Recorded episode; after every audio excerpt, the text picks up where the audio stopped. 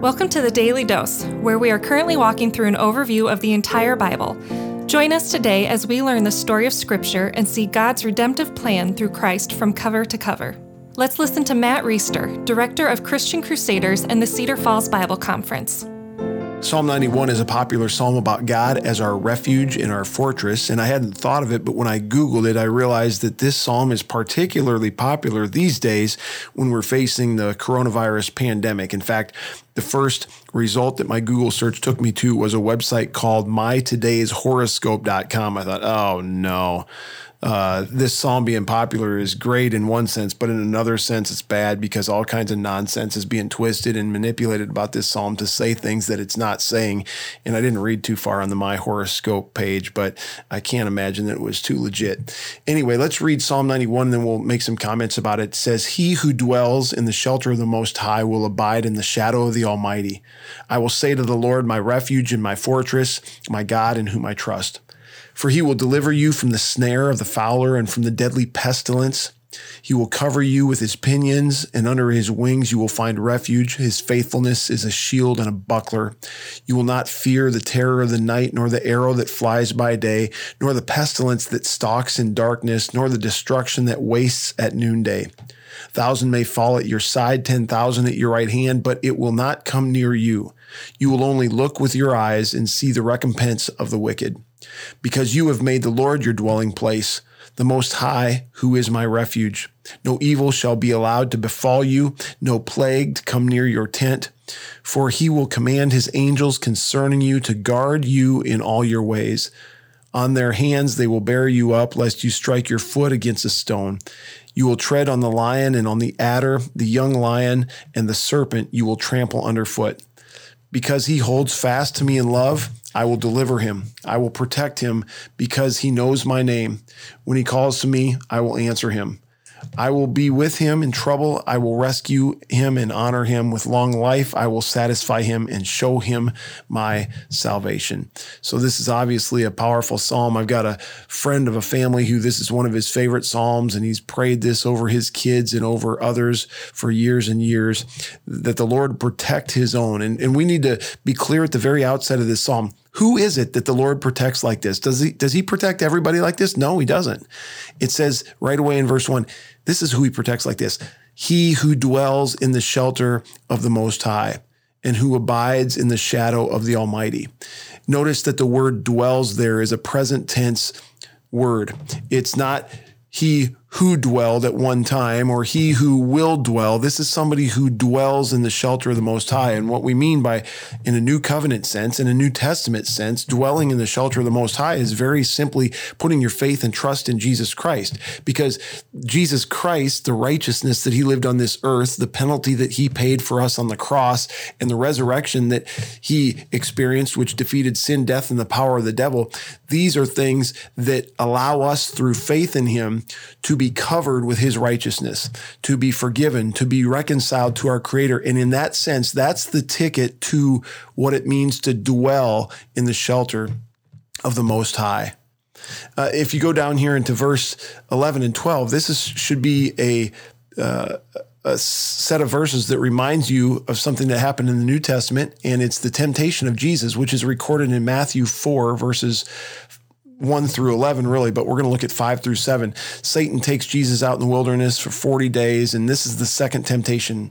Verse 5 he's, Then the devil took him to a holy city and set him on the pinnacle of the temple and said to him, If you're the Son of God, throw yourself down, for it's written, He will command His angels concerning you, and on their hands they will bear you up, lest you strike your foot against a stone. These are obviously quotes from Psalm 91 in the New Testament here, quoting back to the Old Testament. Jesus responds, Again, it is written, you shall not put your Lord, the Lord your God to the test. So Jesus doesn't bite on that temptation from Satan. And in doing so, he says, don't test the Lord with this stuff. So one of the questions we have to ask and we have to kind of grapple with when we read through this Psalm, obviously it mentions pestilence. So that's one of the reasons this is so popular during coronavirus time. It mentions being protected while people are falling at your right hand and falling in front of you. No, no evil will befall you. Obviously, there are people who are believers in Christ who get diseases, and some of them unfortunately die. Ultimately, every one of us is going to die unless the Lord returns first. And in many cases, that's going to be because because we got some kind of a virus or some kind of a disease. So does that mean that God's word isn't true? And we can glean a little bit of the answer to that question from Jesus' response to Satan during the temptation.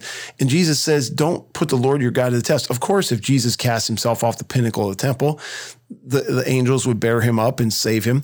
But the point here isn't to, to take to twist scripture into an exam on God's faithfulness, rather to trust the whole body of work of God's faithfulness. And that is this that things may go well for us here and now, or they may not. But God's salvation is forever. That's how this ends. It says, with long life, I will satisfy him and I will show him my salvation. So, of course, things are going to befall us that are undesirable here. Of course, there's going to be injustice and people are going to be murdered and they're going to die early in life rather than living a full life they're going to bad things are going to happen to people.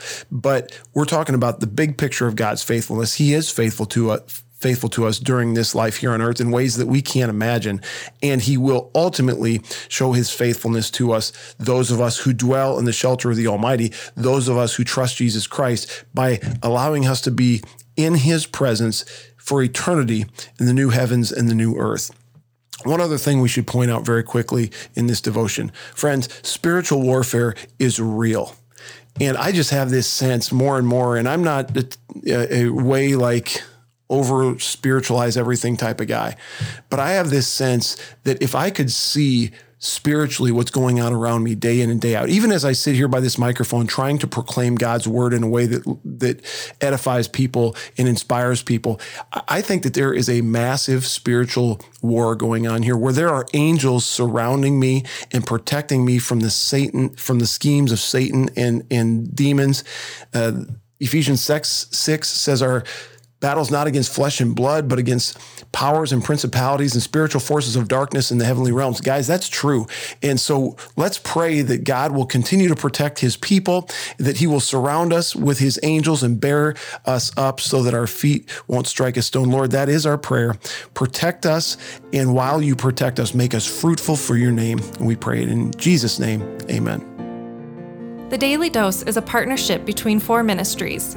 First is Christian Crusaders, where you can find weekly 30 minute worship services at ChristianCrusaders.org and where you can hear engaging interviews and other content on one of our three podcasts. Second is Fresh Wind Worship, whose weekly worship services are available on their YouTube channel, Fresh Wind Ministries, and linked to their Facebook page, Fresh Wind Worship. Third is the Cedar Falls Bible Conference, whose conference videos are available at cedarfallsbibleconference.com. And please consider joining us for our 100th annual conference on Saturday, July 31st through Saturday, August 7th in 2021. If you or someone you know could benefit from an anonymous online Christian mentor, please visit issuesiface.com, which is provided by Power to Change Digital Strategies, our fourth partnering ministry. Please subscribe to this podcast, leave a five star review, and prayerfully consider financially supporting one of our partnering ministries. And check our episode notes for links and more details. Thank you for listening, and may God richly bless you.